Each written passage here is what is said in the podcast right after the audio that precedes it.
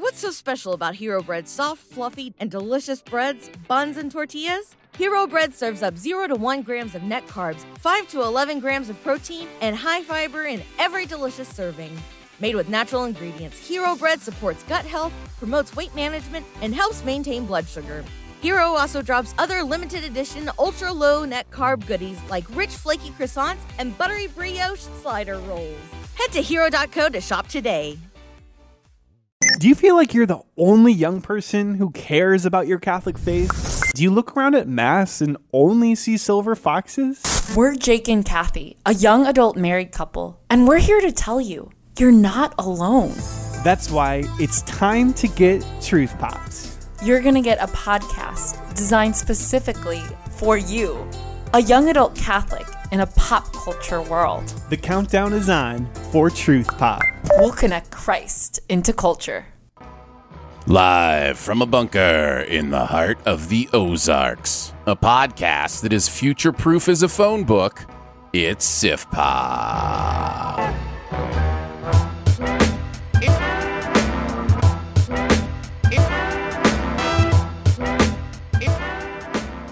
Welcome to Sif Pop Weekly, streaming live most weekends or available to download later in your podcast feed.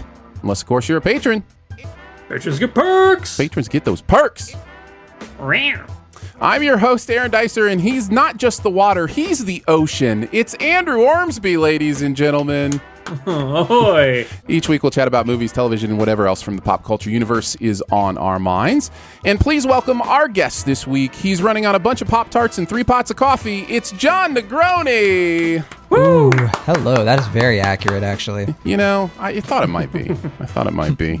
Uh, welcome back, Jon. It is uh, it is good to have you here. Jon has been on the show before. He is an amazing Pixar expert, so we thought he'd have him in again as we talk about Soul and Wonder Woman uh, eighty four.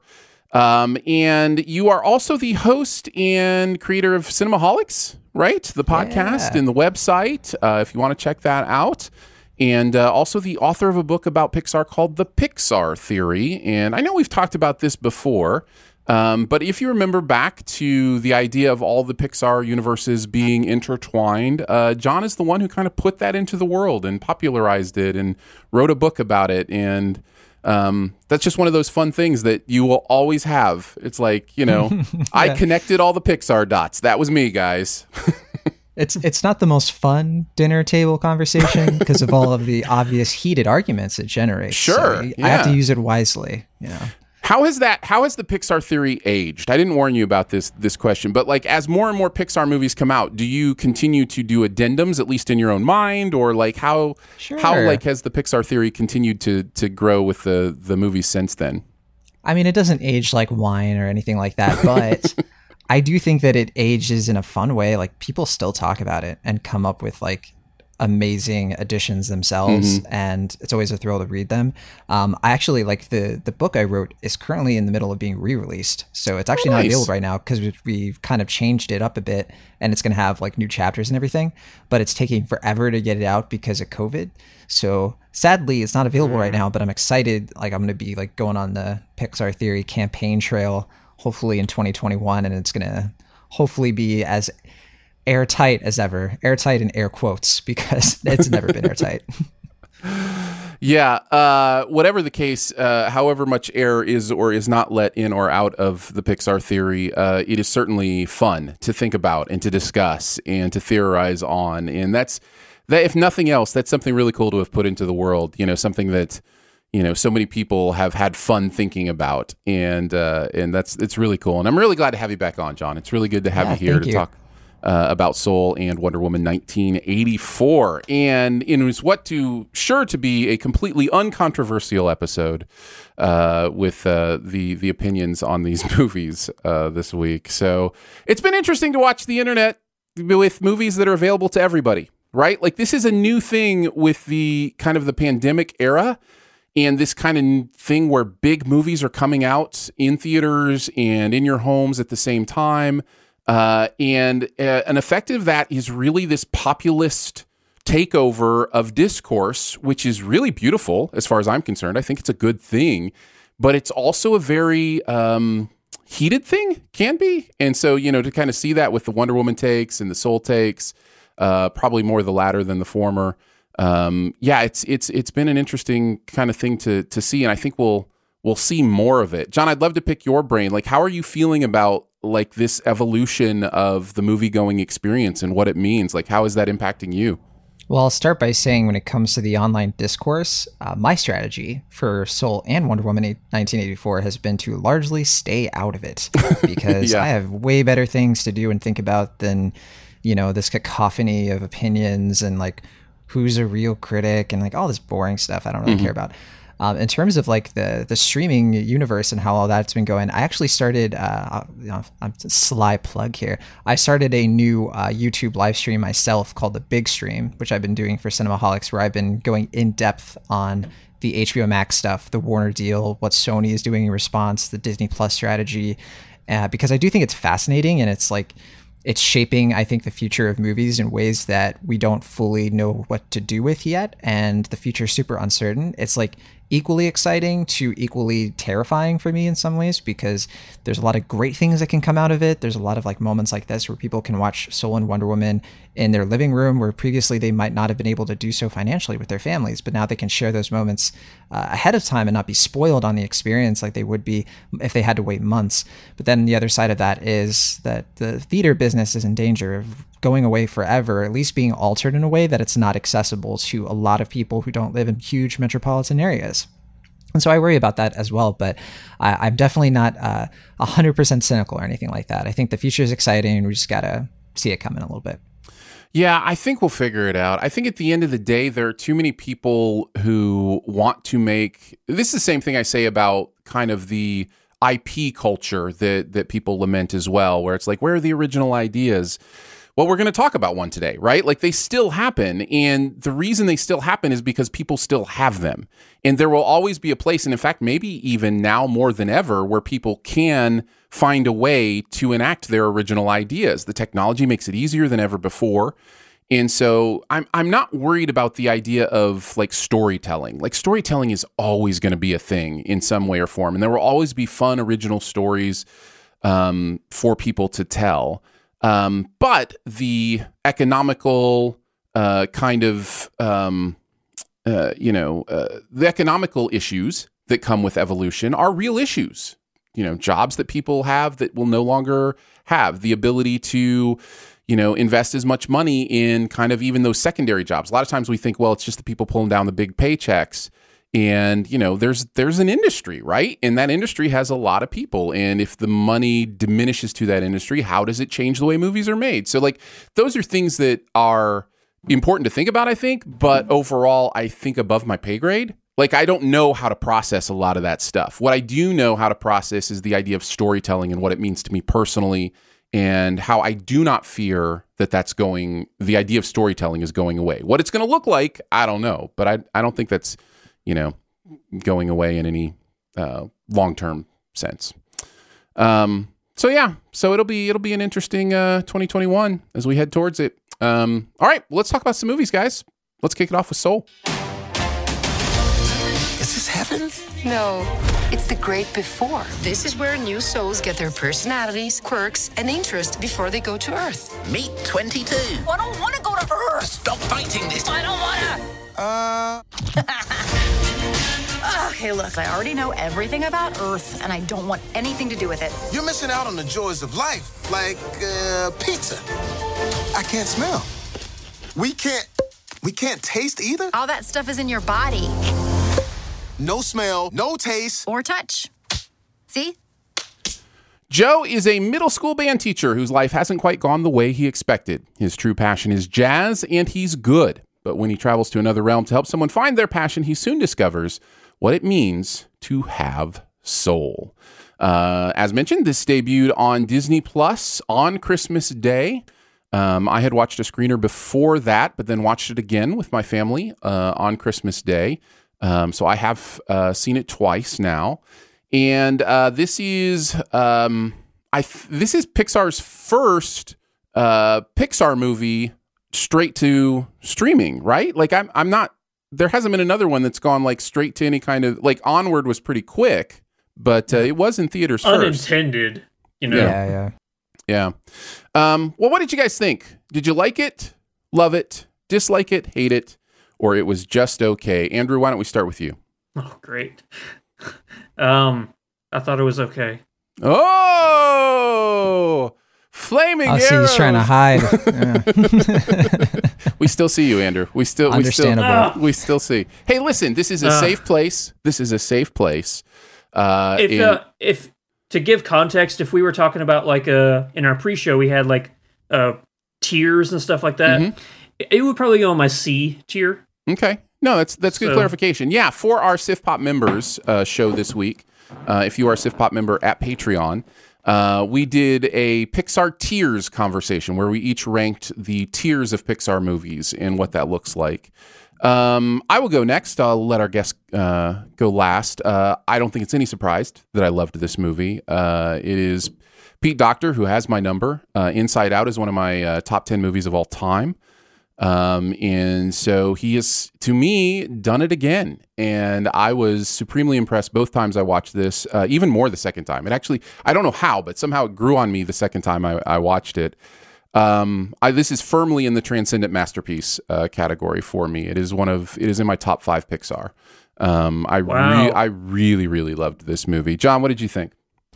Well, I'm sorry, Andrew. Um, I have to tell you this, but uh, I loved it as well. And uh, you know, we have something in common there, Aaron. When uh, I saw a screener for it a few days beforehand, so like the first watch, I guess was kind of like you.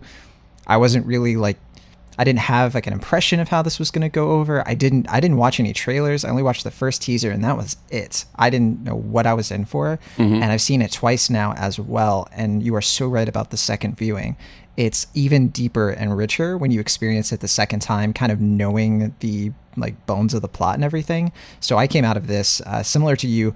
This is for me the first like transcendent masterpiece from Pixar since I think its golden run in the like early 2000s. I, I think that for me at least, it outshines Inside Out. Like it's a, it definitely owes a lot to Inside Out, and I love that film uh, as well. I think it's really great, but this movie has my number uh, from like music to animation to story. It just hit me on every level. Yeah, yeah, and I'm I'm kind of uh, trying to figure out where we want to you know start into kind of the the further conversation of the movie. Um, let's let's let's start it here with um, let's start it with just kind of general feelings on what elevates this movie for you, Jon, and I'll let you kind of kick us off into this. Like specifically, you mentioned a couple things specifically, but like as you prioritize the parts of this movie that like puts it in that transcendent level for you, um, you know, what are they? There's a bunch of things. Uh, one of the first, one of the initial things is I love the unique perspective we get out of this. You know, one of the things I've enjoyed about a lot of Pixar films is how they don't always center around children as the protagonist. Sometimes they're really more about like parental relationships. Even in Toy Story, the way Woody and Buzz are sort of like patriarchal figures for Andy, that resonates with the theme, and that's something that's pretty universal, even though they're toys. But then also movies like Finding Nemo and Incredibles, where I think Pixar has the boldness to focus stories on people who are middle aged. So that was one of the first things uh, the idea that this is a black man in middle age in New York. It's a very specific thing, and it feels unique, it, and it feels amazing that Pixar was able to pull something like this off. It also feels very authentic um, to that experience, and I credit uh, Kemp Powers, the co-director and co-screenwriter, for really bringing the story to life and adding a personal touch. You can really tell that Joe Gardner, our main character, really feels like a considered, fully realized person. In fact, one of the few flaws I think somebody could throw at this movie is how his characterization is so much better than some, maybe some of the other characters, arguably. Uh, which I don't know if that might be something that Angie would agree with, but the other component to this, I'll say real quick, is the jazz. And for me, I am a sucker for when a movie can take its music and just brilliantly weave it into the message. The idea of jazz is this improvisational, like you don't know what you're going to get out of the song mirrors exactly what you don't know what you're going to get out of life. Yes. And just making a musician's story and telling it in this like funny and, and accessible and risky movie about like death and purpose is for me a, a home run. I man, I'm so glad you said that. That is by far the thing. Uh, if I were to answer that question, that elevates it for me is thematically how consistent and beautiful and deep uh, this movie is, and the idea of, and, and not only that it is, but it's also. I wouldn't. It's it's the message is not controversial, but it is counterintuitive in some ways because you know certainly our culture is one that thinks of purpose as being vocational, right? That thinks of you know what you were made to do, you know what you're good at, and how you make a living, and what you're going to do with your life, and how those things interact. And this movie has the guts to say, yeah, but no like it's just like like there's something very counterintuitive about th- this movie going no that's actually kind of wrong. Like your the idea of your spark and your purpose aren't necessarily connected. Like that's a that's a big idea in in really kind of a, you know a countercultural one. Um and to it's anti-western then, what's that? Say bit. that again? It's it's a little bit anti-western. It's a little bit of eastern philosophy right. mixed with western philosophy which is unique. Yeah.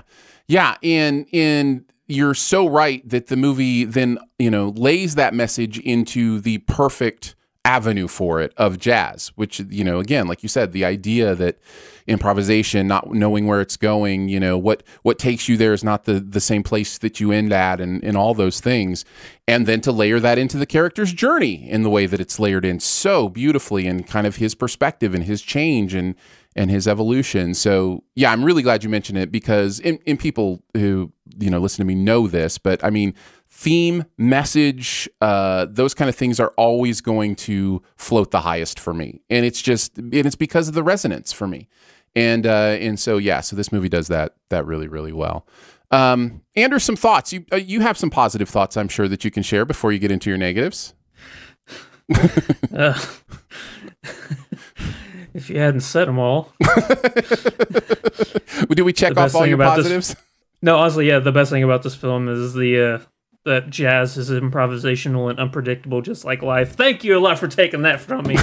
but no, no, it, it's not. It's not like it's a hidden secret. I mean, it's it's the main. I think it's the main message of the movie is that life is unpredictable. Life is not something you can you can have a plan, but don't always rely on that plan to come to fruition. You have to be able to adapt and evolve and stuff like that and go with the flow. I mean, it's the perfect analogy.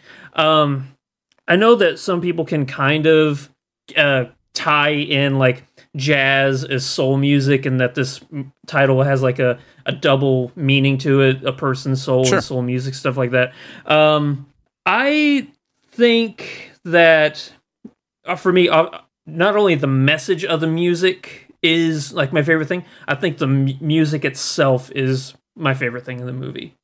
Um, it's just a beautifully scored movie. It it makes uh, New York like come alive in a different way than you know like I'd seen. Like you know you can kind of tie jazz music to New York, but in an animated movie, that's something I never thought that I would really get. Yeah. Uh, so it, yeah, that's a really impressive. Well done, Pete. Yeah, no, the music is great in it as well. Um, let's talk about some other factors that we haven't talked about uh, yet. Let's talk about the humor in this movie. Um, did that work for you? Did it not work for you? Uh, I found myself smiling and laughing along in, in kind of typical Pixar fashion. Uh, the jokes are well placed and, and worked well for me. Did you guys have the same experience? Sure, yeah. um, yeah, I, I will say that uh, it's for me was funnier the second time because I was paying more attention to the jokes. I think in the first one I was still trying to figure this world out, so some of the jokes like kind of went over my head or I didn't really pay attention, especially when you're in the You seminar part of the movie. Yes, and yeah. there are so many like sly gags that I just didn't really like. They just didn't register.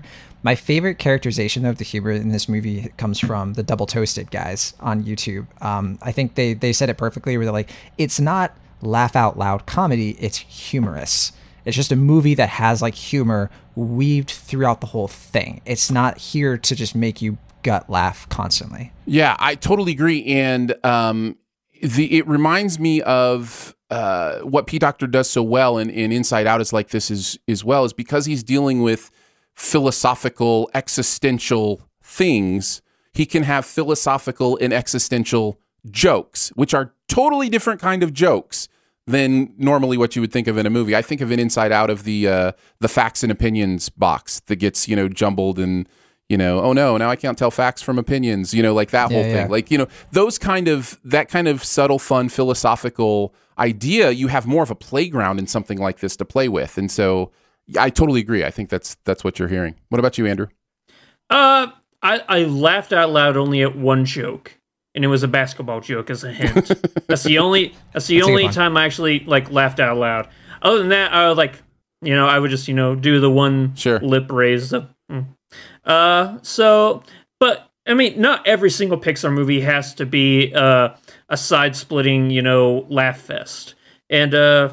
I don't think Coco was a side-splitting laugh fest, and it's you know phenomenal, phenomenal movie. Uh, I was disappointed by some of the characters that I saw that I felt had potential to be like the real like because I know this character was meant only to be funny. Like uh, the Graham Norton character, I'll just throw that out there. That character's only purpose really is to be funny, you know? And I felt that it kind of fell flat and I was disappointed because I could see that character being hilarious and I was just like, "Ah, I wanted more from that one." But uh I and actually I think I felt that way about a bunch of characters in this one like, "Oh, I wanted more from that character." Is that a story thing Or- for you or a performance thing for you? Like, why do you think it fell It's short? definitely not a it's definitely not a performance Okay. thing because that's why I knew like there was potential there like the way Graham Norton or you know Richard Ayoade was like you know whenever these people are uh, delivering their lines you know I'm like oh man if they just had the right line you know they could really get me going and laughing but uh I think the movie uh rightly I guess was really focused on uh Joe's story as opposed to you know having you know characters make you laugh. But if you're going to focus on that then you don't need so many characters. There's a lot of character characters in this that i feel are just either underserved or uh, useless. It's interesting. I, I, I, I know I disagree, and I think the reason is is I see those characters as spices, right? And the amount of spices you put in whatever the dish may be are important, and you know maybe that mix was off for you, but I felt like it wasn't like they it didn't feel wasted to me. They felt like they they played the role of you know adding those those moments of levity or adding you know kind of uh, expanding the idea of the world doing some world building those kind of things i really liked the soul sorter cat- uh, character. I, I thought that was a lot of fun and i liked kind of their back and forth and the way they played off each other. That's actually the the counter that's the Mhm. one that uh, i had Oh, I was gonna bring him up. with Terry? What? I love Terry so Yeah. much. I love Yeah. all I love the Picasso design that they did for those like mm. characters. But every time, especially on the second watch when Terry is like just hamming it up, he's like I just love his expression. I love like how this movie even though it doesn't really have a villain, it has him as the antagonist, but he's like a he's a funny antagonist without it feeling like too low stakes. I don't know, it worked for me for sure. I, you know, another thing I, I, I really liked, and I, I don't think this is, I don't think we're getting into too many plot details for this to be, you know, too spoilery, but there's a mother son relationship here that's an interesting one that I don't know that you often see, especially in movies like this, of a middle aged man and his mom, and kind of the idea of her expectations, her, you know, what what she wants for her son. And it's set up in a way that we have seen before, but then paid off in a way we haven't. And I love when Pixar does that, where it's like this thing that you've seen be the antagonism to the story is um, is kind of just a balance to this story, if that makes sense. So it's it it allows a perspective that when you first hear it may seem uh, like it is it is moving our protagonist in the you know incorrect direction, but then through a larger view you realize how balanced that perspective allows for you know the evolution of our our character's journey. Uh, I, I just I really like those scenes. I really like those scenes, and I think Phylicia, uh, you know, Rashad is a big uh, reason for that. But um, but yeah, I thought that was that was really well done as well. Yeah. It was weird because I was on the mother's side in like the first scene where she's introduced, but I Mhm. even though I was on her side and I was just kind of like, you know, this is a great opportunity for you, Joe. Like this is the first part of the movie. I totally get though where Joe is coming from. And I Mhm. totally get that like how he wants this thing so badly and he feels like it's an obstacle if he commits to something else. And the fact that I can be on one side but still respect and understand the other perspective is just really good writing. And real quick I did want to mention because uh, we mentioned the soundtrack and everything. The Trent Reznor Atticus Ross score that was kind of mentioned before I don't know if you two have listened to the soundtrack by itself but Oh my word. Uh, anybody who's watching this and maybe is on the fence about Soul, check that out. It doesn't spoil anything of the movie, but like by itself, it is a terrific soundtrack of music for sure. It is it is gorgeous, and so is a lot of the uh, visual uh, envisioning of this world and transitions between worlds and that kind of. I mean, it's just some really stunning animation, which you know you shouldn't be surprised coming from Pixar. Um, we have gone this entire time and not mentioned the name Tina Fey, and Tina Fey plays a central uh, character in this movie. Um, is that is that one of your negatives, Andrew? Like you know, it's just it's interesting that we've gotten this far in the re- review and haven't even mentioned her. No, uh, I, I like uh, Tina Fey. I think that her and Jamie Foxx play well off of each other. Um, when it, I, I didn't mean her whenever I was talking about you know the other characters in the movie besides Joe. Sure. Uh, just to like give an analogy, if you look at Finding Nemo, there's there's a plethora of characters that you care about and add something to the story. You know, you got Marlin, you got Dory, you got Nemo, uh, all of these characters that come together and tell one story. Here, I really only felt a connection between Joe and Tina Fey. I'll just say uh, Jamie Foxx and Tina Fey's character. Everybody else was there to serve them as opposed to being a character within themselves. Uh, I think Tina Fey is hilarious in this. She's great.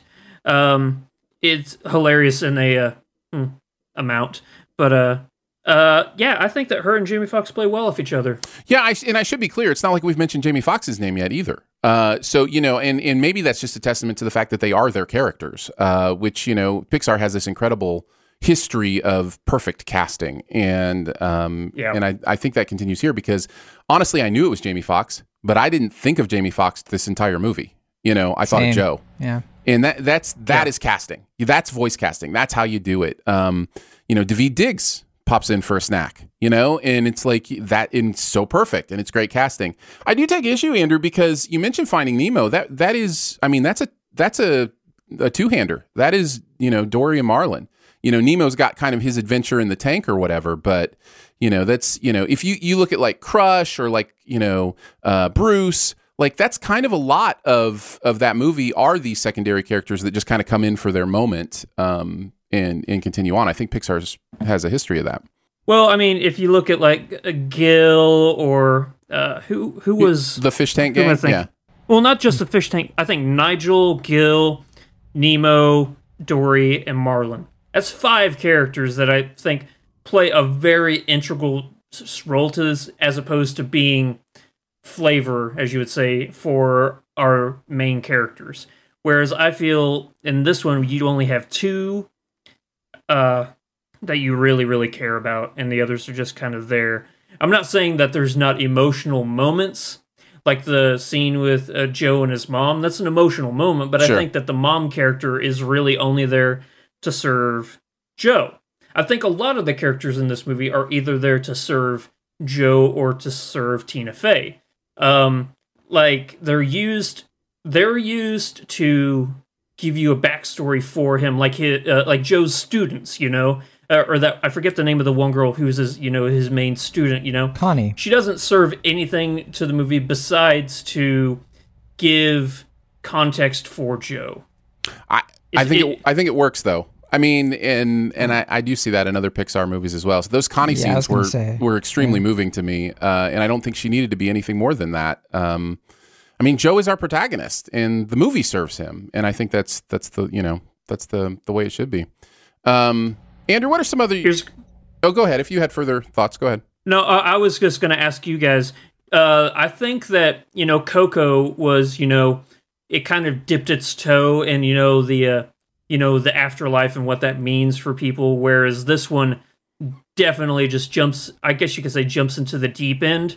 Uh, do you think that some of this, uh, the topics and the material, are something that would garner a, a talk with your children before or after watching this movie? It's a good question. Um, death is a very serious subject and i'm not saying that pixar isn't you know shouldn't be allowed to talk about subjects you know like this i mean more power to them i just it's it's something new or something that we're new that we're being introduced to from them granted disney is no stranger to killing off Yeah. characters, especially parents. I'm not a parent. I have a lot of nieces and nephews, and thinking of myself as a kid, you know, I never had any talks with my parents about death, honestly. Like, it's something that I feel like as a kid I came across through media, through Disney movies. And it wasn't something like I feel like when you're at a certain Hmm. age, like the existential dread of death doesn't really become a thing until you're slightly older. And then at that, at that point, I think you already know what the deal is. So a movie like this that kind of makes light of it could go either way. It could make people sort of feel like a comfort almost in this subject matter, um, but it could also get people thinking about things they don't want to think about right now. So they have to push down. So I could see both sides of that. Yeah, yeah, I would just echo what uh, um, what Jon said. I don't know that there's any big conversation to have if my kids were younger. Uh, all my kids are older now, but if they were uh, if they were younger, I, I would probably let them lead the conversation, and it would probably be after we watch the movie. That's just that was kind of the way we process things was after. You know, I you know I would obviously I shouldn't say obviously because all parents are different, um, but I would gatekeep on what we would watch but then after we watched it we would have the conversations about you know wherever their mind went because that's the thing you know especially with younger kids is they are sorting out reality from fiction. They're trying to figure it out. They're also built to emulate. They're built to imitate. Uh, and so um, so you know being able to process those things afterwards um, you know that was just kind of the, the our practice. Um, so that would probably be the same with something like this. And you know. Yeah, I would add to you know like in terms of like what this movie is saying about the afterlife, I think it's like tastefully neutral. You can tell that they really put a lot of thought and care about how people of like various religious faiths would react to this and how, you know, because it would be so easy to offend somebody unintentionally. And I think in Pete Docter we trust, not to be glib about it. I think that he just has a really good handling of like, this is a way to approach this material that like is accessible for everybody, no matter where they're coming in from, and that they can kind of get something out of this, even if they disagree, even if they look at the nature versus nurture aspect of it, and they like, well, do you have a personality before you're born?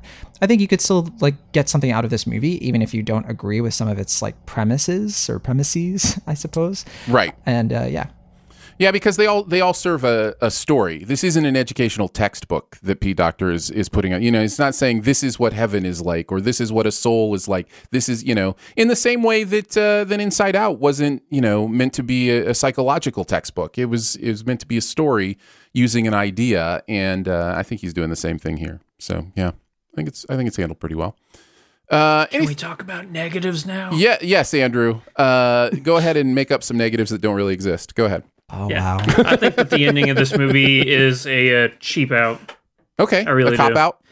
Yeah, it's a cop out. Uh, I don't think it's fair, really.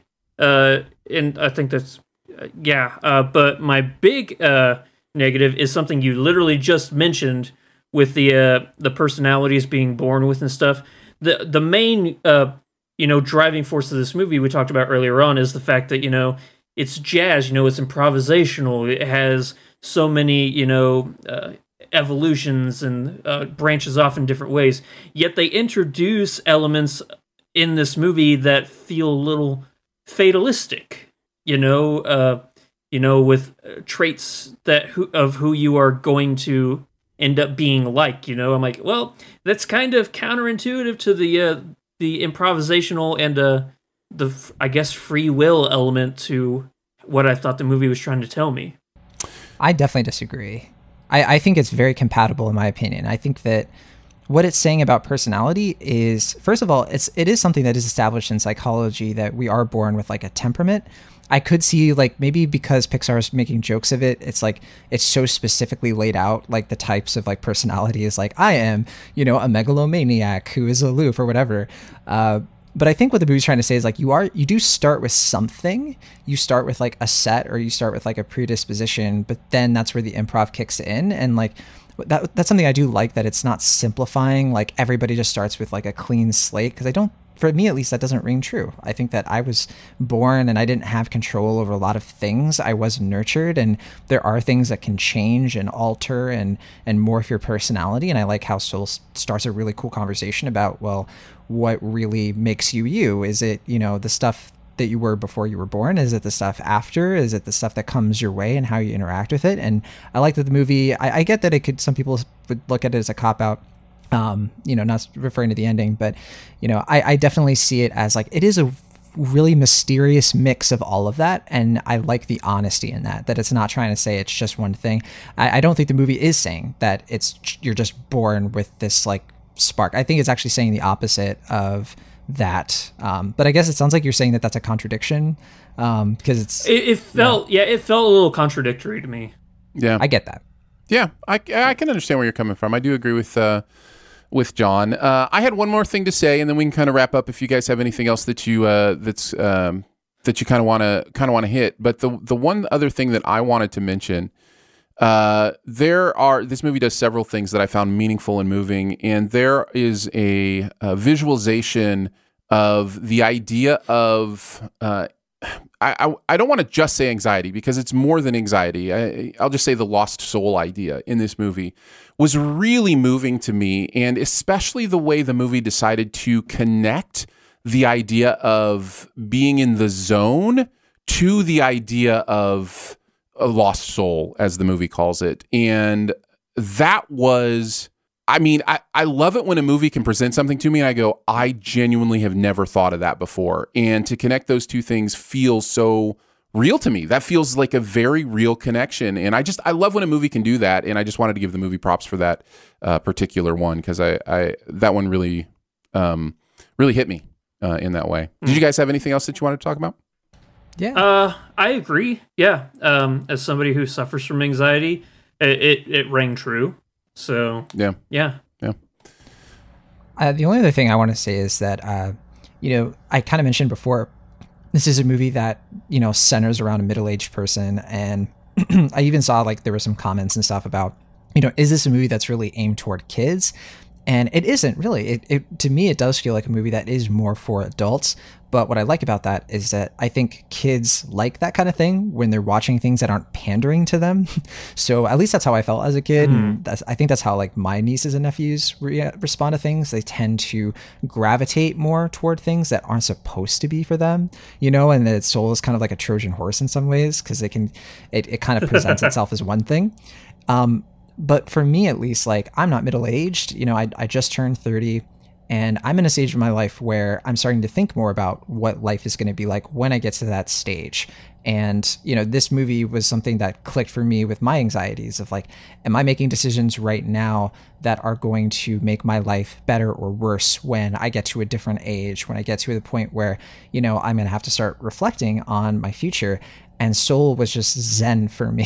It really was. Like it moved me like no other Pixar movie has in a long time because it got me to like relax a little bit and like focus and dig in on the everyday moments and that is such an important message. And i think that's why i'm at like the full on loved it because like if somebody like me who's in between you know this movie's like main demographics if i can get that much out of it i think that it's just such a cherished thing for a lot of people. So that's why i definitely want to champion this one. What's so special about Hero Bread's soft, fluffy, and delicious breads, buns, and tortillas? Hero Bread serves up 0 to 1 grams of net carbs, 5 to 11 grams of protein, and high fiber in every delicious serving. Made with natural ingredients, Hero Bread supports gut health, promotes weight management, and helps maintain blood sugar. Hero also drops other limited edition ultra low net carb goodies like rich, flaky croissants and buttery brioche slider rolls. Head to hero.co to shop today. Nice. And that's, I think, a good way to uh, move us on to the next review. Uh, we are going to talk about Wonder Woman 1984. Citizens of the world, I'm here to change your life. Anything you want, anything you dream of, you can have it. You look like you saw a ghost. Diana, look at you. It's like not one day has passed.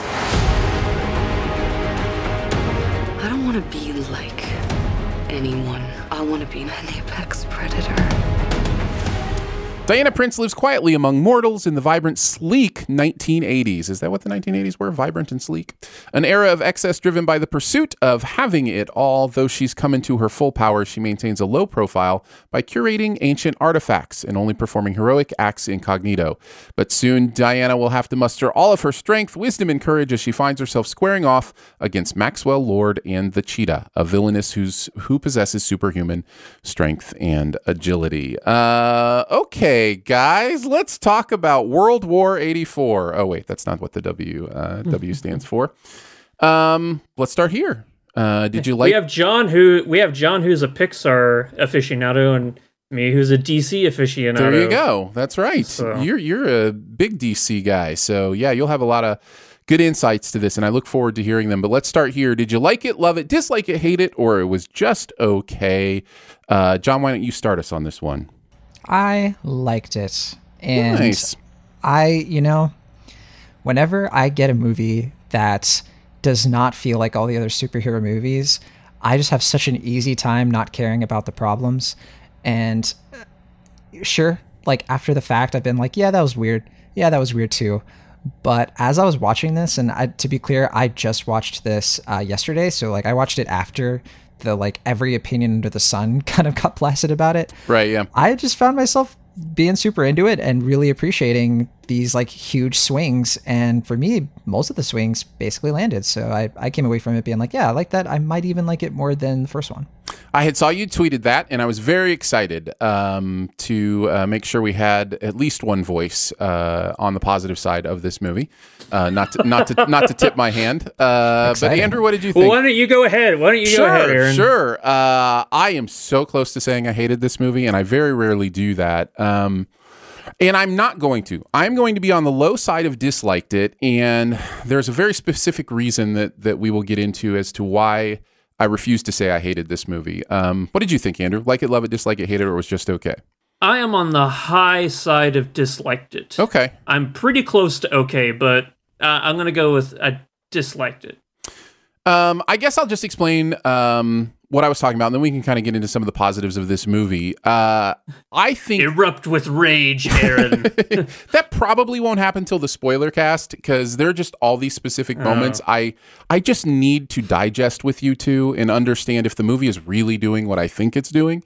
Um, But I think overall, what I can say is I was expecting a modern superhero movie set in the 1980s.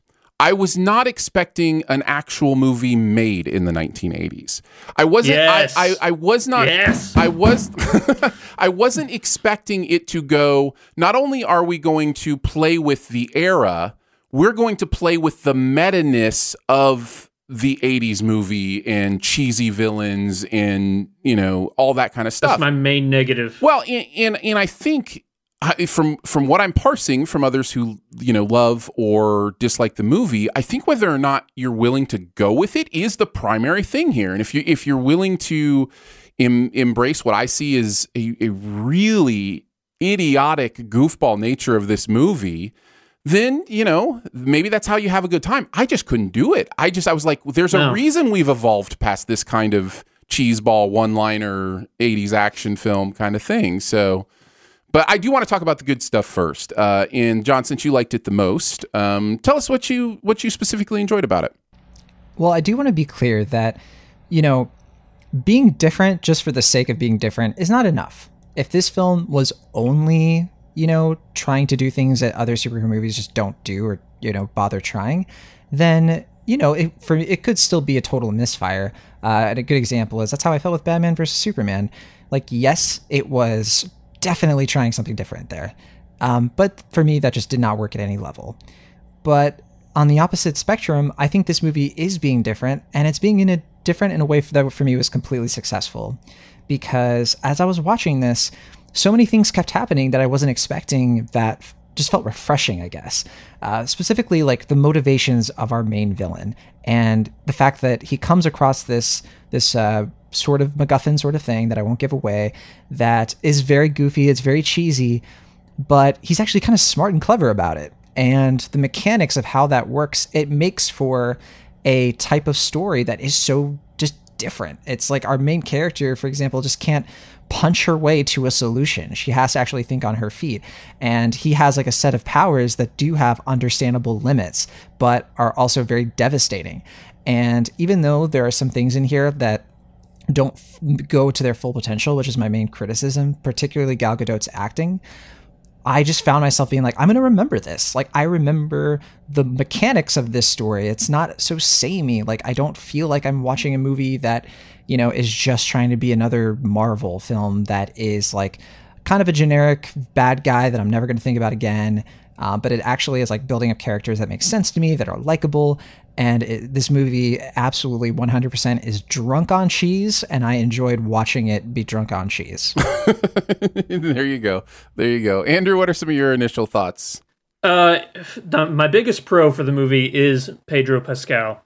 I think his acting is superb in this. His acting is great.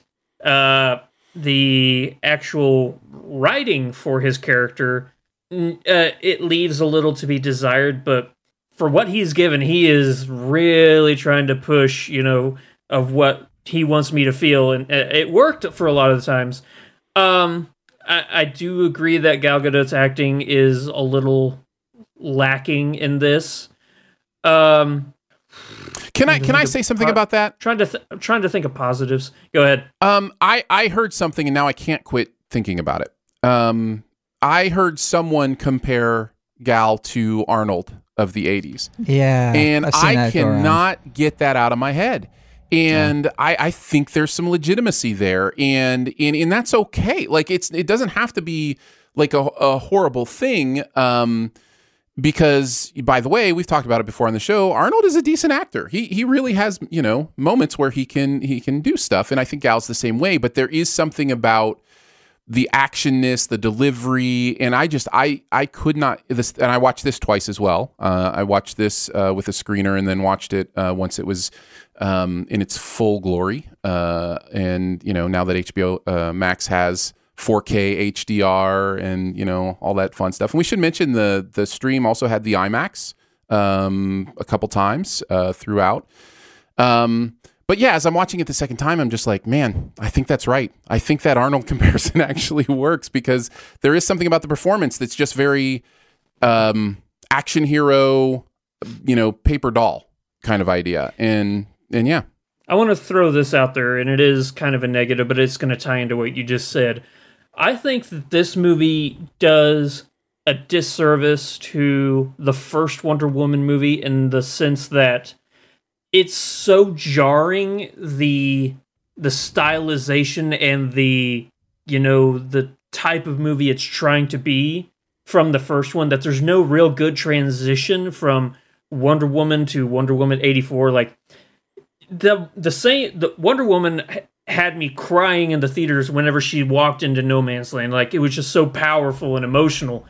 And to see her immediately in the next movie doing some Paul Blart Mall Cop stuff is yeah. just so like awesome. you awesome. no, it was like you can't you can't do that to the same characters. Like you can't weaken Bernie's something. You know, it's just it felt it felt wrong, and it felt like if you wanted to do this, you I don't know how they could have done it to where it would have worked, but it didn't work.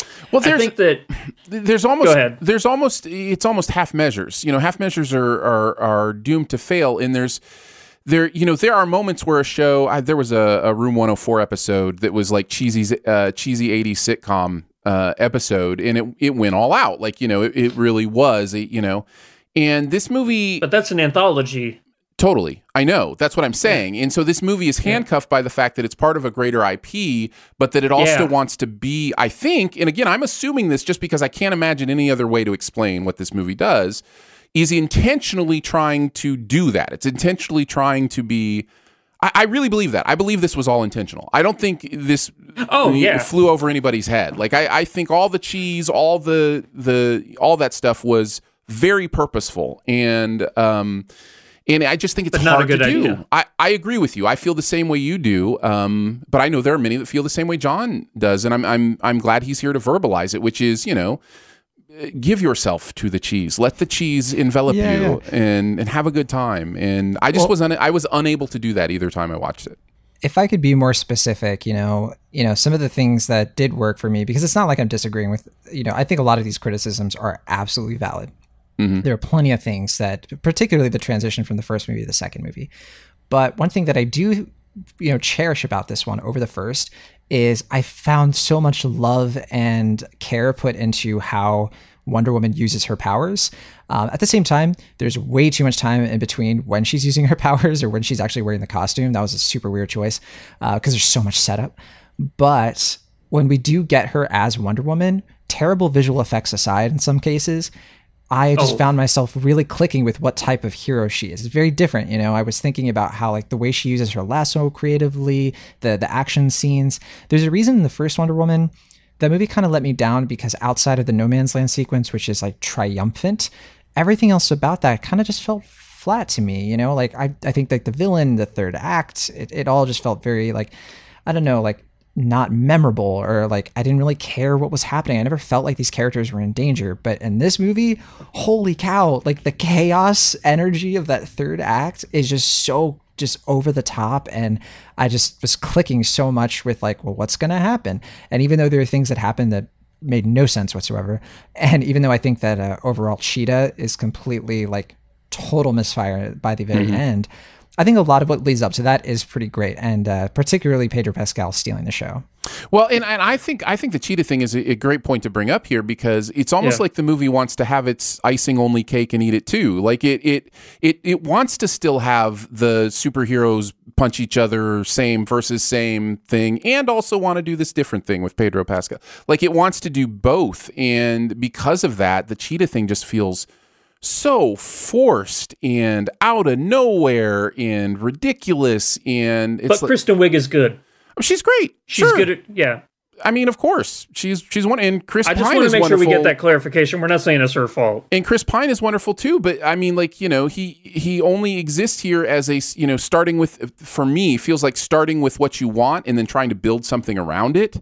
Uh, and instead of starting with you know a story and then putting the pieces together the way that work the best, and I just you know to me that's the the movie failed for me on the tone. Uh, I could not buy into it, but I get that some people could. But it also failed for me just on storytelling. Like there, there's just some really, in my opinion, poor storytelling going on here. It's and so I, you know, for me, it's it's kind of a a one-two punch of I just I cannot find my way into this movie.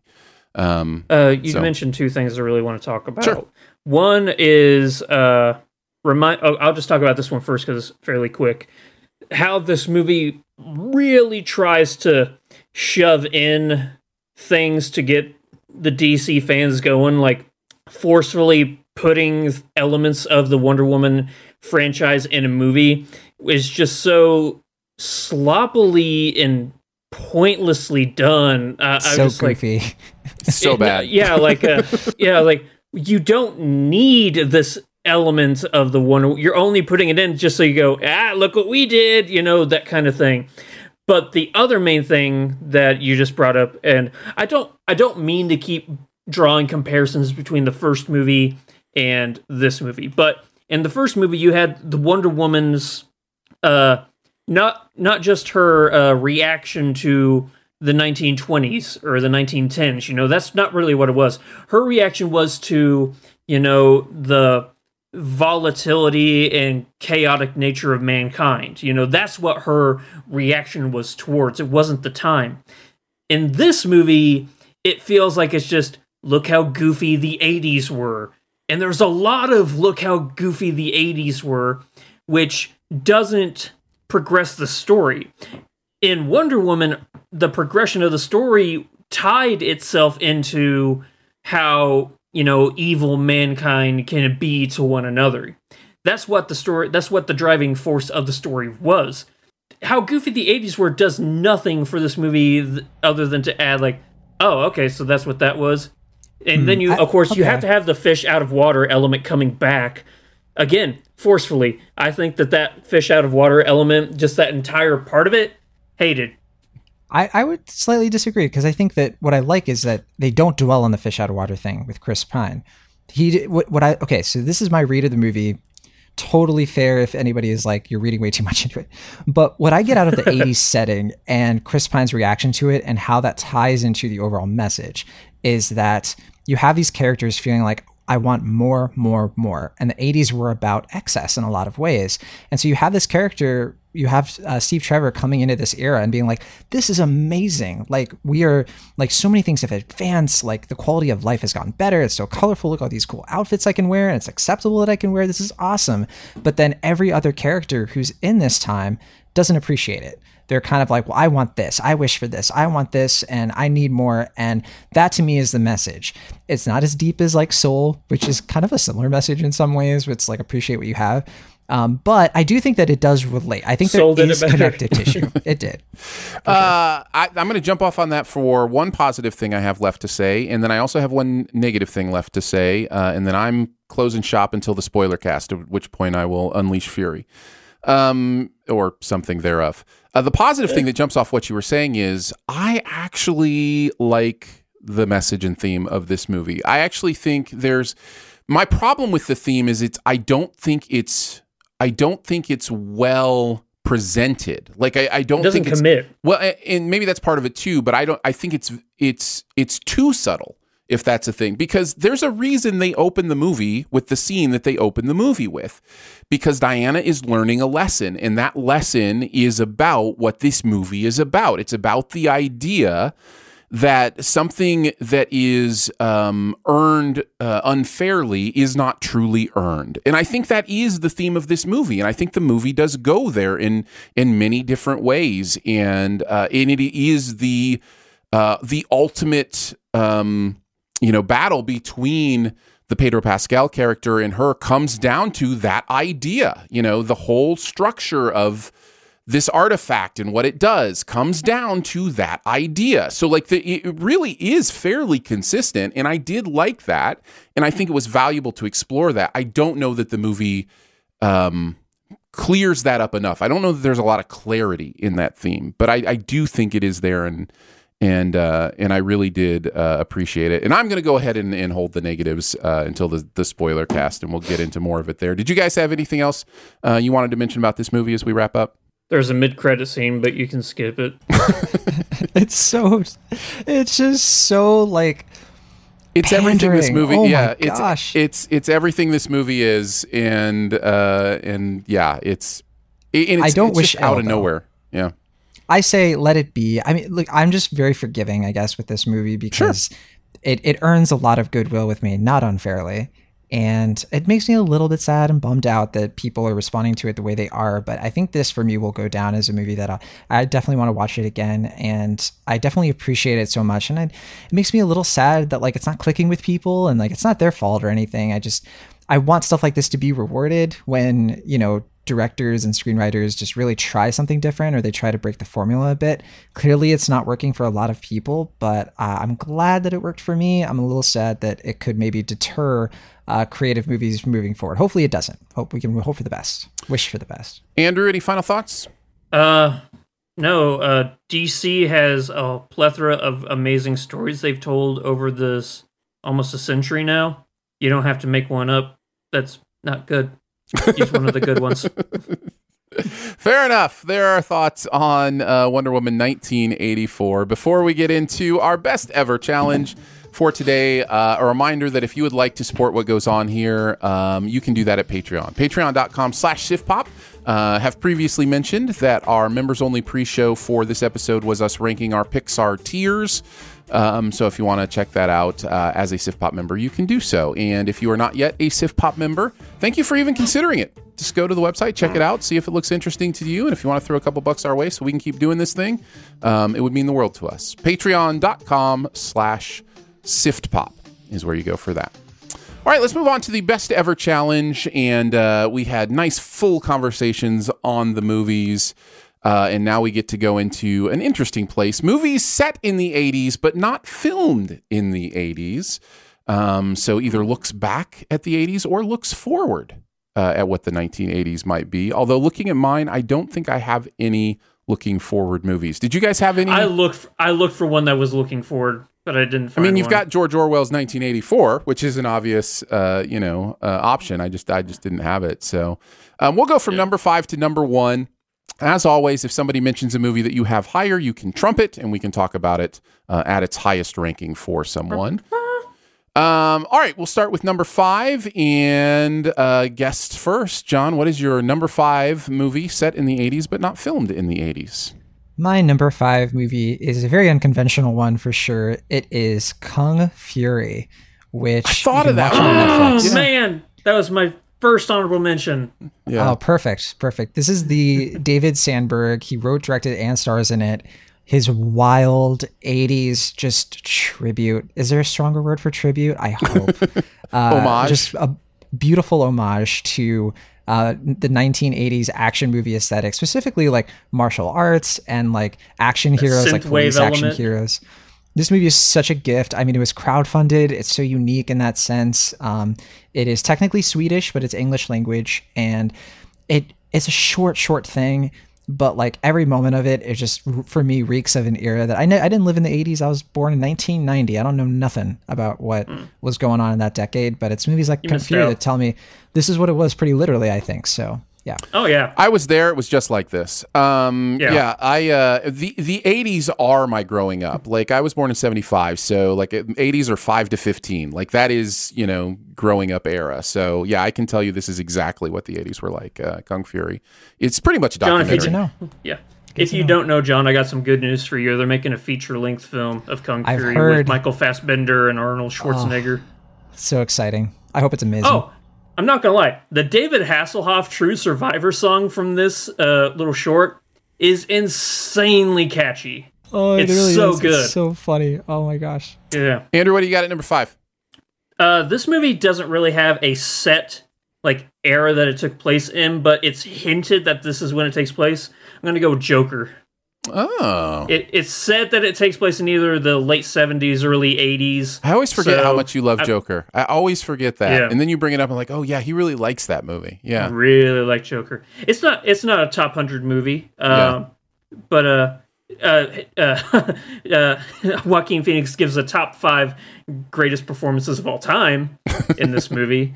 Uh, You're allowed to believe uh, that. I think That's it's- I mean, yeah, obviously, I'm never wrong. But I think that this movie is a unique and interesting way, kind of not in the same vein as Killing Joke, but it's an interesting way to give a uh, a non canon origin story for a character. Just like, hey, we just want to tell what we think is a good story that doesn't have to have a hero and that doesn't have to have a positive outcome. Uh, I know that's it's not your, I guess your, a, your classic, you know, style of telling a story where you have a good guy and then things can work out in the end. No, you don't have a good guy and nothing good happens in this movie. It's kind of like it's kind of like the road, except you at least root for the dad and the son in the road, Yeah. you know. but uh, I I think that the the visual, the cinematography, the score, and the acting of in this movie are bar none some of the best. Nice. Uh, my number five is Hot Rod. Uh, this is the Andy Samberg uh, comedy. I think this is a fairly overlooked comedy, and It is, is.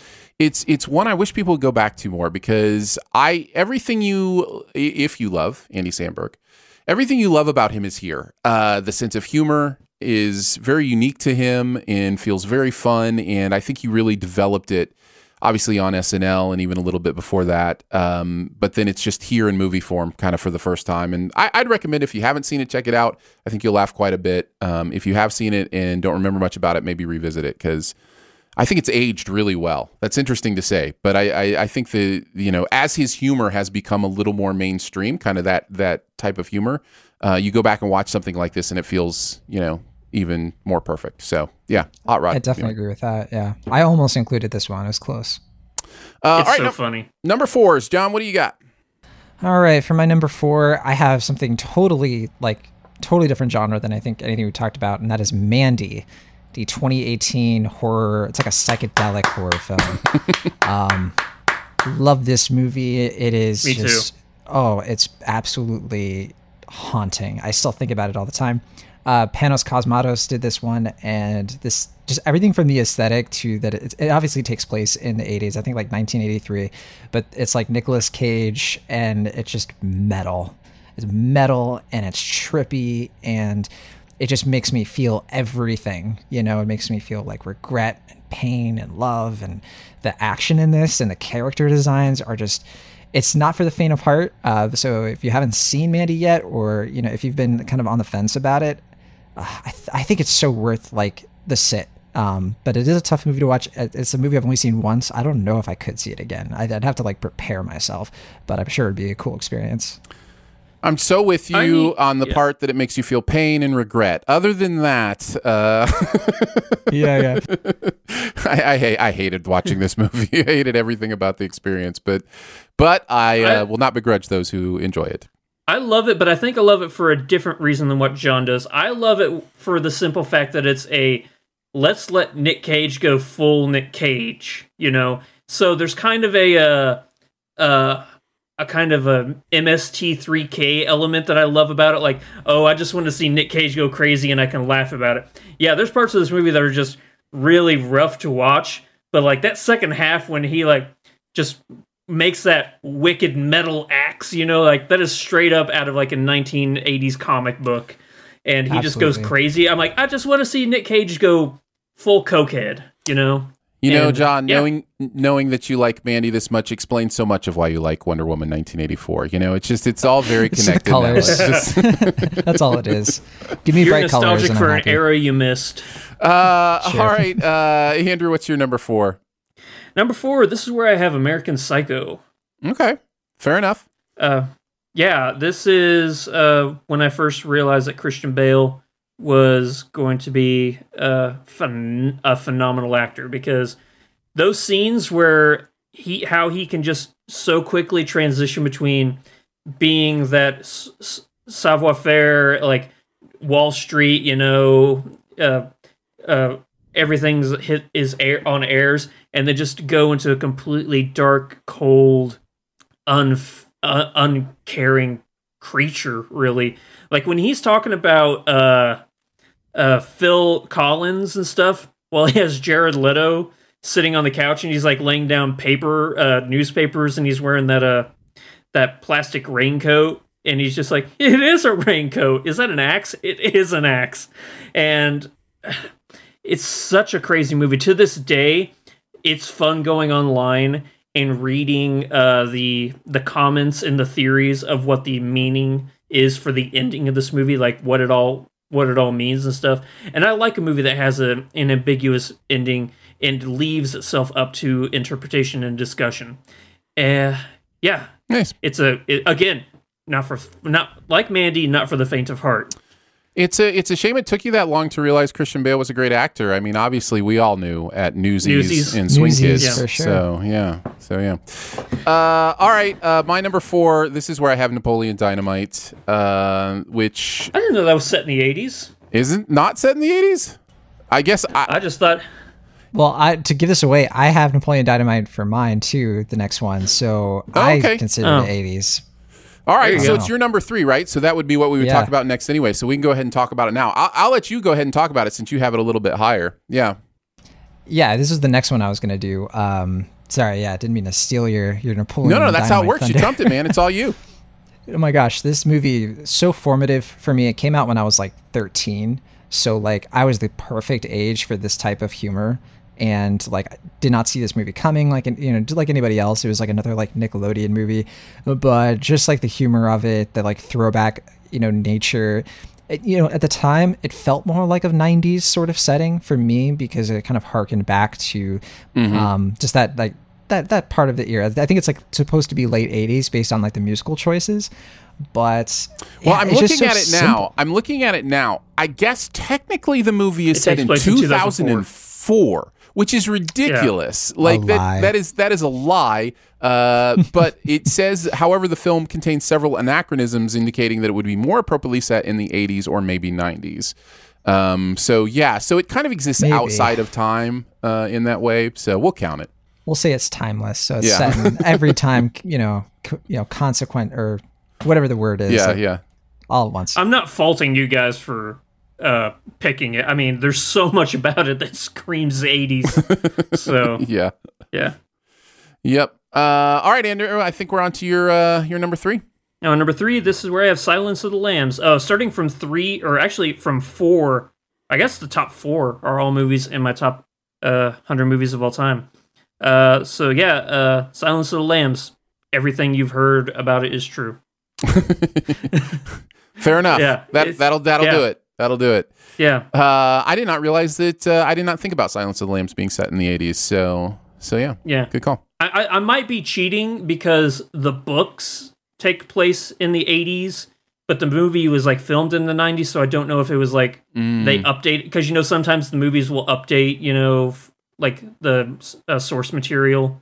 Well, you But, gave uh, us Napoleon Yeah. Dynamite, so we'll give you Silence of the Lambs. Yeah, yeah. All right. it's kind of like Thank going with Dragon Tattoo a little bit there too, right? Because that's technically That's true. 90s. Harry Potter is like that. It's technically 90s, but Yeah. not Yeah. really, I guess.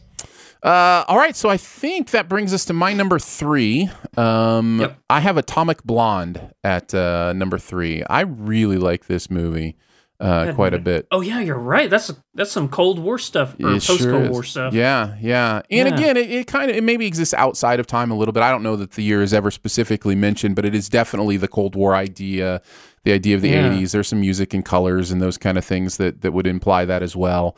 Um, this movie, every time I've watched it, I've enjoyed it more, and I think it really introduced us to uh, kind of a path that Charlize wanted to go on that I've really enjoyed too. Um, so yeah, Atomic Blonde is is I remember watching it at the time, just going, "Oh, this is how." You make a an action movie that doesn't pander to having a female action star. This is how you just you make just a great action movie, and a, a female happens to be the lead. You know, and Yeah, they that- filmed her quote unquote like a guy. they really you know? did. Like- yeah, they they absolutely filmed this this movie in the the same way. The camera isn't Yeah. you know uh, doesn't treat her differently than it would treat a man, and I I really thought that was powerful and impressive, and I've really kind of liked. Um, I mean, I pretty much liked everything Charlize has done, uh, even before or since then. Um, but yeah, this is this is a good one. So that's my number three. Um, All right, on to number twos. John, what do you got? All right, number two. Um, okay, this is a pretty classic one, and it might be a little bit of it. I guess it could, some people could look at it as a cheat because it's like an alternate uh, 1980s, but Ooh, we did like come of Furious, so this should be fine. Uh, Watchmen. Uh, Watchmen is just like, you know, we were talking about like Cold War stuff. Um, this Yeah. one definitely goes all in on that, and uh, you know, I almost considered like looping in the TV show because I think the TV show is like, you know, way way better.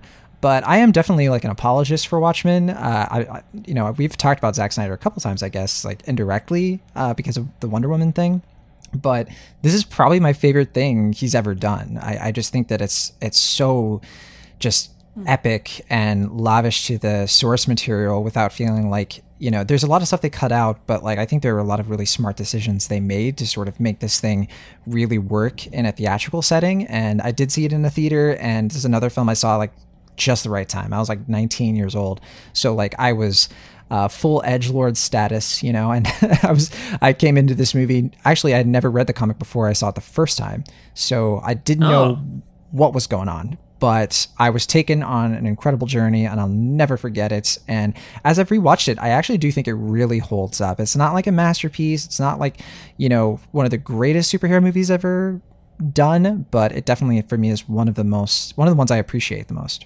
I definitely haven't uh, rewatched it. I did not like it uh, when I saw it the first time, but that was a long time ago, and you know my movie viewing has definitely changed since then. So I might need to revisit it. Um, if it's your favorite Zack Snyder, I can only assume you've never seen um, The Legend of Guardians: The Owls of Ga'Hoole. Because I do. re- That's probably my number two. Uh, I do I'm really not like kidding. It's a Owl movie. really good movie. Uh, It is. and if Such a good popcorn flick. That uh, that Zack did that one. So yeah, yeah. I gotta be honest. I have rewatched uh, Watchmen a whole bunch s- since it uh, initially came out. When it first came out, I hated it. I think I like this movie. I think I do. I will hold the hill I'm gonna die on till the day I die. This is the worst scored slash uh, soundtracked movie of all time. it is Really? the the music for this is so wrong in many different places. Like having Hallelujah play during the sex scene is just so awkward or having Simon and Garfunkel during the uh the funeral. I mean, I could go on. This is just a terribly scored slash soundtracked movie. Having said that, though, as I went back and watched it more and more times, I think that Rorschach is such a the way that he uh, brings that character to life on screen is like right up there with like how you're supposed to do a character like that or Batman. You know, because he he is like the uh, the Watchmen universe's version of Batman. Oh, little side little side tease. Uh, if you haven't, people go ahead and read Doomsday Clock. It's where the DC universe and the Watchmen universe collide. Really good. I, Um, I would just say I, I thought Nite Owl was more Batman, but then Qu- uh, Rorschach is like a combination of Batman and the Question, right? Mm, or did yeah. ha- have I been getting that wrong? No, you're you're right. Uh, this Because this Batman has. Yeah, go ahead, Aaron. No, I was just gonna say this movie, Watchmen, definitely makes choices. I think that's you know what I would say. Even if you like it, don't like it, it definitely makes some choices. Even with what you're talking about with the music, right? It's just it's making choices. It's saying this is what we're doing, and and we're gonna do it. And sometimes that works, and sometimes it doesn't. Um, what do you got at number two, Andrew? Oh yeah, we're doing that, aren't we? Mm-hmm. I forgot. Um, number two, I have Boogie Nights. Yep, definitely had that in my half honorable of this movie takes place. Half of this movie takes place in the seventies. Other half takes place in the eighties.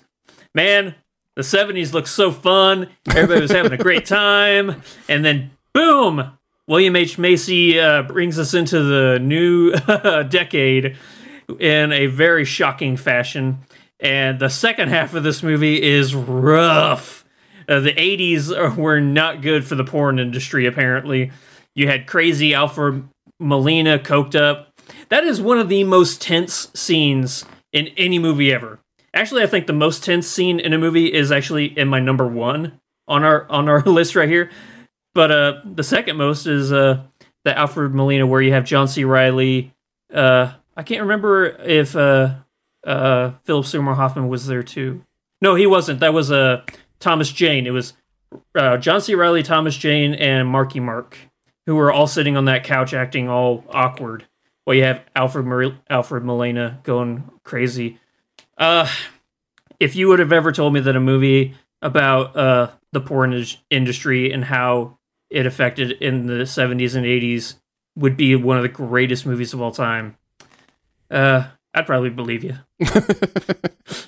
Uh, my number two, I couldn't find exactly when this movie is supposed to be set, but it feels like it's set in the 80s to me. So this is where I'm putting Baby Driver uh, on my list. Um, this feels very oh, that much- is definitely 2000s. Really? Yeah, because he has an he has an iPod. They're they're having modern cars. You know what? I'm taking it back. Uh, I did not consider my choice well enough here. Um, I do love Baby Driver, but man, I just wanted to talk about yeah, the Baby Driver a little soundtrack bit. and the way like he dresses and stuff. That's oh wait, 80s. wait! I misread it. It's actually uh, Ryan Gosling's Drive that I meant to have at number two. Oh, Yeah, Um, There you go. yeah, yeah, there, That yeah, that is is set 80s. in the 80s. uh, like I was saying, uh, Drive is an amazing movie, and uh, Although that's set in check out. modern times too. No, it is not. That one's definitely in the Yeah, it 80s. No, mo- it? I thought it or- was 'cause- 80s. No, because remember in, during the first heist, he's driving the Honda Civic, that modern Honda Civic, to get away. Hmm. That came through like a time portal though, so it's in the deleted scenes. Oh, that I'm I forget. yeah, time travel. Fine, Sing Street. Now deal with it. Wait, was that your number one? You just No, dropped down to number? No, no, I'm Oh. just throwing other movies out there. Uh, Sing Street is in my honorable mentions, though. yeah, for sure. I had that in my honorable mentions as well. Sing Street's my number one. Hey, let's talk about it. Drive it like you stole it, buddy. Oh my goodness, Sing Street's one of my favorite. This is in my all-time list. It's like in my top 20 Um, it's my favorite John Yeah. Carney film, which is saying a lot because I'm a oh, John Carney and I. If we could have a conversation, uh, he would get sick of me real fast. Um, Sing Street takes place in 1985, so it's like dead set in the middle.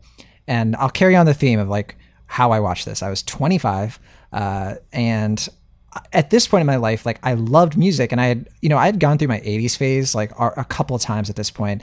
My first '80s phase, music-wise, was when I was a teen, and then a little bit in college. But then Sing Street kind of opened some doors for me when it came to music that came out of the UK and that came out of like Ireland and stuff because you know obviously I'd heard a lot of it but I didn't have an appreciation for it. I didn't have a, like the context that this movie gives and puts through the narrative of like this teen who just like he goes into music for all the wrong reasons, right? Like he just he just wants to get the no, I shouldn't say the wrong reasons. For like the reasons you wouldn't expect. Like it's not because he has like a deep passion, you know, for for playing an instrument or any raw talent. It's because he wants to get the girl, but then he develops like a passion for music and that's so great because like there's so many people like that, like me, uh, who come at music from that way in and it's just so joyful and how like music is for everybody and you don't have to be the greatest to have like to leave an impression and to like let music like enrich your life and change your life and also the the brother plot of it just i was That's what I was going to bring up. my goodness the, yeah sing street for Yeah. sure number one Yeah. I can't fault you, man. I love that movie. No, it's good. And I was so livid when Drive It Like You Stole It was not nominated for Best Song. oh ridiculous Yeah. It's a good song. That's uh, insanely good song. Sing Street's great. That's why I had it at number two. Uh, you know, drive it like you stole it. When I, I get it. That's, what I was saying. Baby, drive it like you stole it. Uh, num- number uh, one for you, Andrew. Uh, Aaron, John, what is the most you've ever lost on a coin toss? This is what this was my number one as well. So yeah, I, yeah, I had a feeling. Yeah, No Country for Old Men is such a terrifying movie. This came out in 2007, and I can't remember which one came out first. It was either this or There Will Be Blood. They came out really close to each other. I know it's the same year. And- yeah. Yeah, it was only within like a couple months of each other. And both of those movies are actually in my top 10 movies of all time, right next to each other. And I keep going back and forth which one I like more. I think that No Country for Old Men has the better story, while I think that uh, There Will Be Blood has the better performances. That's not to take anything away from Javier Bardem because Anton Chigurh is one of the most terrifying villains of all time. Uh, the what, what I was talking about earlier is the gas station scene. What's the most you've ever lost on a coin toss?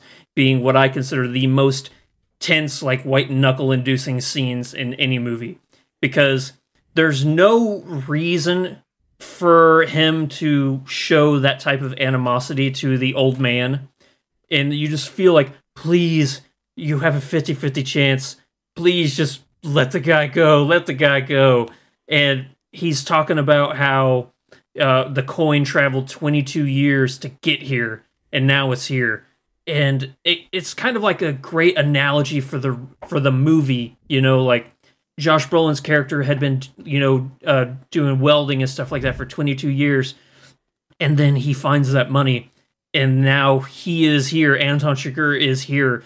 It got to the same place, or they met up at the same place that the coin did. It's such a good movie. Man, I love the Coen brothers.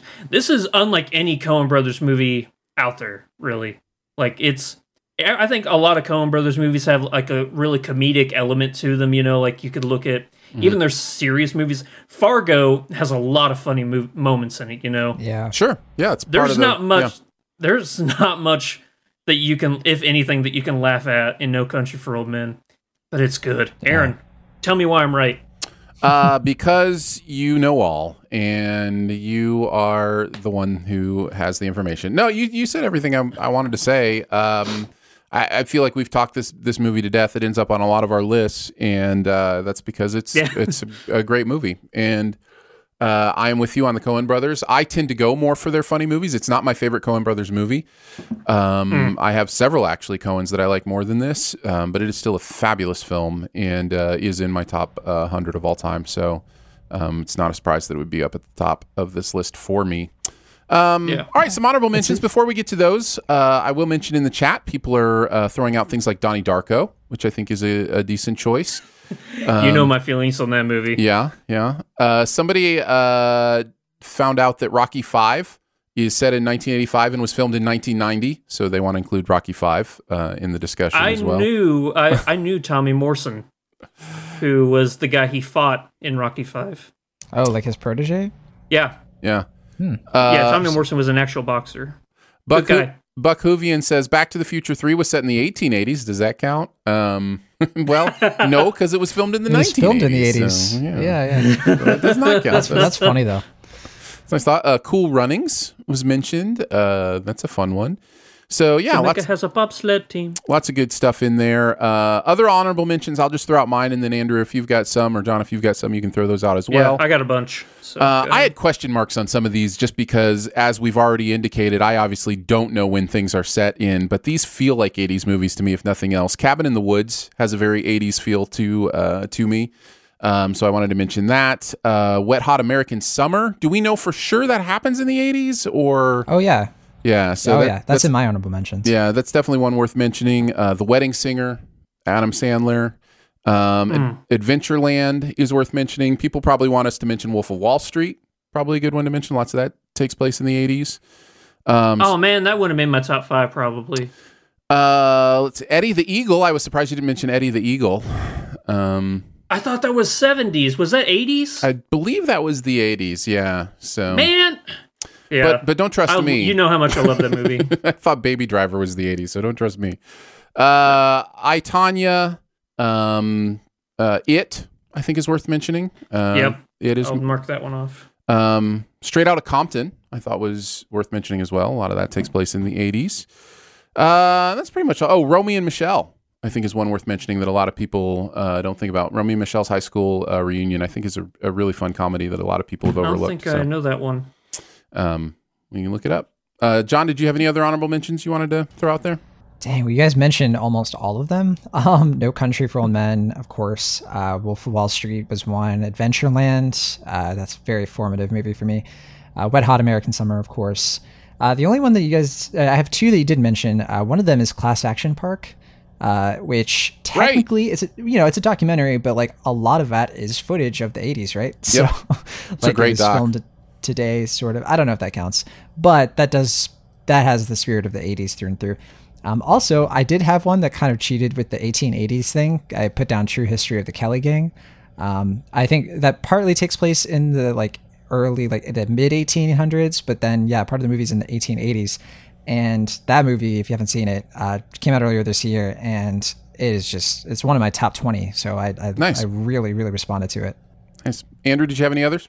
Uh, just two more. Uh, Pursuit of Happiness. Uh, watch Will Smith just say, "Give me my Oscar," and they said no. Yeah, he, Um, he's he said that a few It's- times, it's- and they can they've continued to say no. Yeah, You just say no. Uh, I think that uh, Pursuit of Hap- I think Pursuit of Happiness is a very powerful and emotional movie about you know uh, never giving up. You know, just uh, it you no matter how many times you get knocked down, just it just takes one more time to stand up. You know, it's it's a very powerful movie. I love it. And then uh, the other one that I would mention is the beginning of the McConaissance, and that would be Dallas Buyers Club. Fair enough. Yep. Good choices all. Um we are we are there. It's time for our buried treasure, guys. What's that one thing in any area of pop culture you want to make sure uh, other people know about?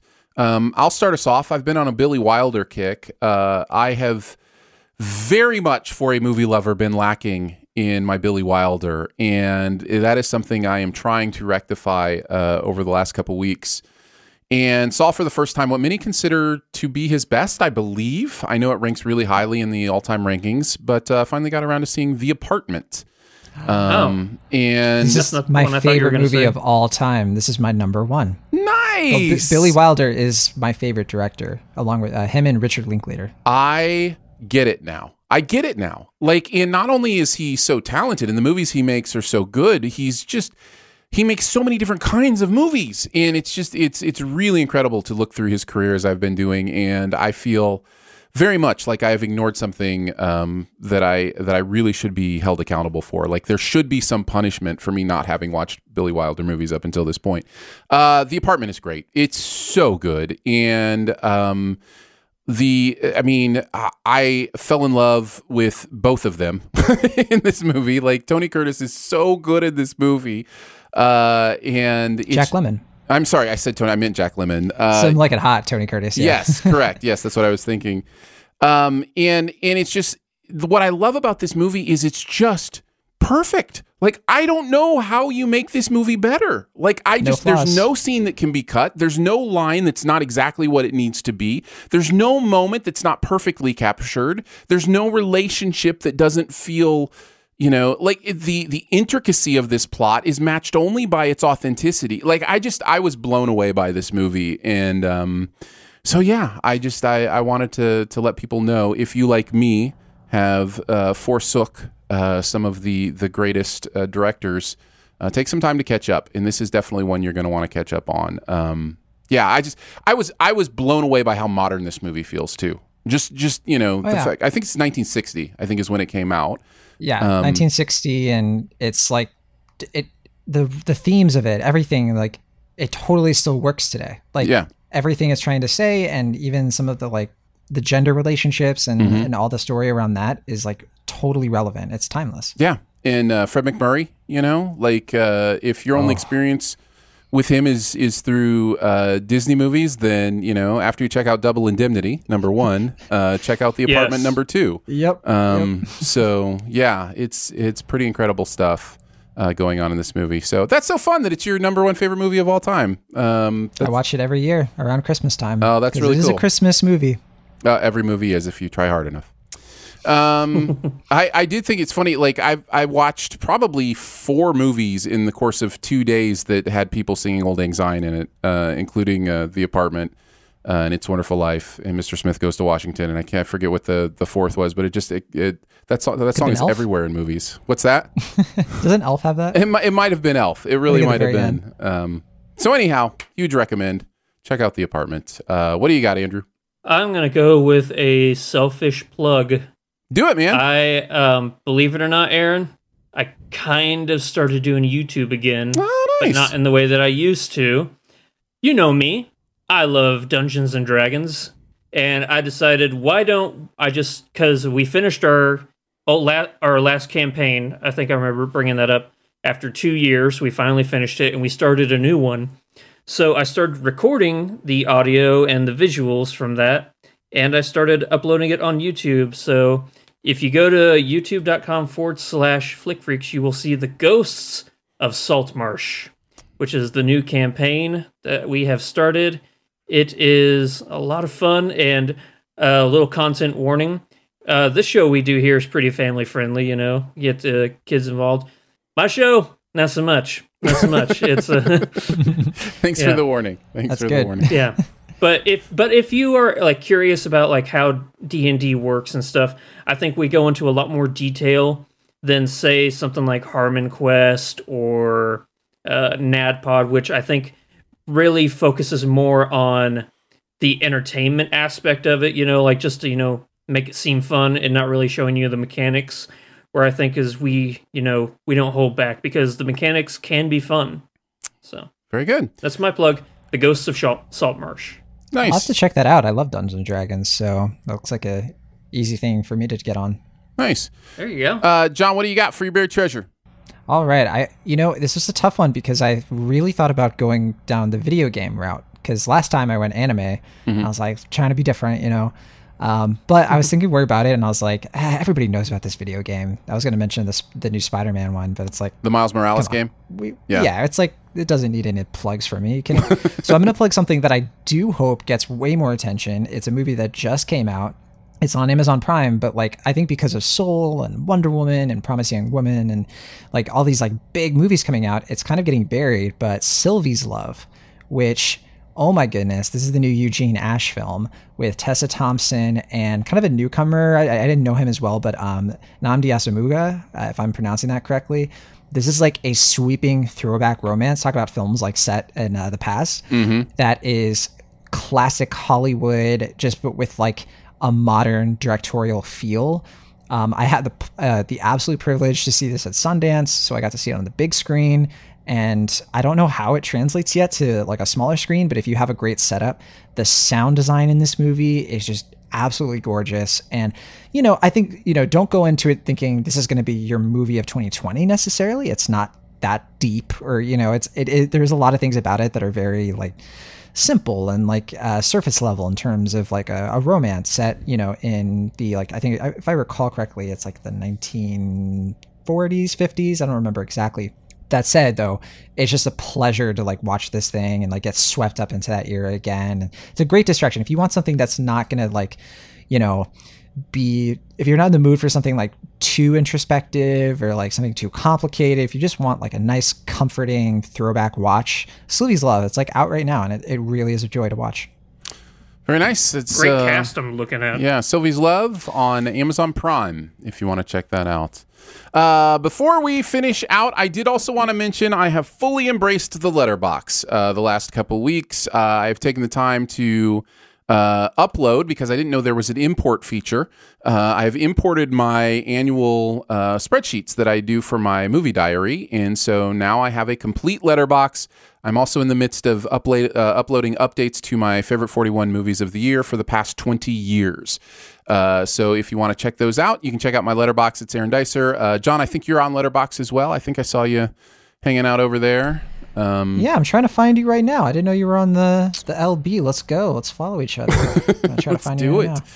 Uh, so yeah, so I've fully embraced it. I, I didn't know you could follow people on Letterboxd. Yeah, it's very much a, Oh, yeah. a movie social network. That's what it is. And I it- just use it to make lists. hmm Yeah, the lists are nice, and the the diary is really really nice. And the fact that I can just upload my spreadsheets was that sealed it for me. So um, so yeah, so I've uh, give me a follow.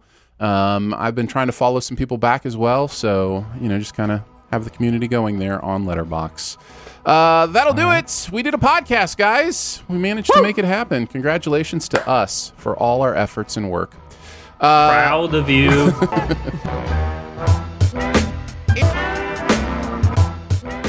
Thanks so much for joining us today. SiftPop is part of the Studio DNA Podcast Network. You can find out more about other shows on the network at studiodna.media, or you can search Studio DNA in your podcast player. Huge thanks to Andrew for hanging out again today. Bag about it. Huge thanks to producer Phil for producing the audio and video show. That's Phil. Thanks to uh, Drew for putting together all the uh, the graphics and such. Golf clap. And a big thanks to Jon Negroni for joining us as guest this week. Jon, uh, go ahead and plug away, man. Where do you want people to find you? What do you got going on in the world right now? You can find me on Twitter at Jon Negroni. That's like where everything I have is showing up. And uh, podcast wise, you can check out Cinemaholics if you want to hear more of what I have to say about new films. Um, Cinemaholics podcast, uh, or just go to our website, cinemaholics.com. We also have like written reviews and stuff too. So definitely check it out. It's a fun time. Well, we appreciate you being here, man, and uh, glad to have you on again. Hopefully, we'll be able to do so again in the future. Um, you can support what goes on at SiftPop by becoming a SiftPop member. It starts at three bucks a month. You get access to all the bonus episodes as well as some other fun perks. Uh, you can find out more at patreon.com slash siftpop. Uh, lots of ways to connect with us. You can email us at feedback at siftpop.com. You can also leave comments, uh, rate the podcast, leave a review at Apple Podcasts, uh, wherever that you listen. And finally, if you're having a good time, your movie loving friends will probably like the show too. So make sure you let them know about it and that listening is much easier than getting a haircut from someone whose soul is trapped in the body of an animal. We will be back next week with another special guest, and I think we're going to chat news of the world in the midnight sky. So we will see you then. Bye.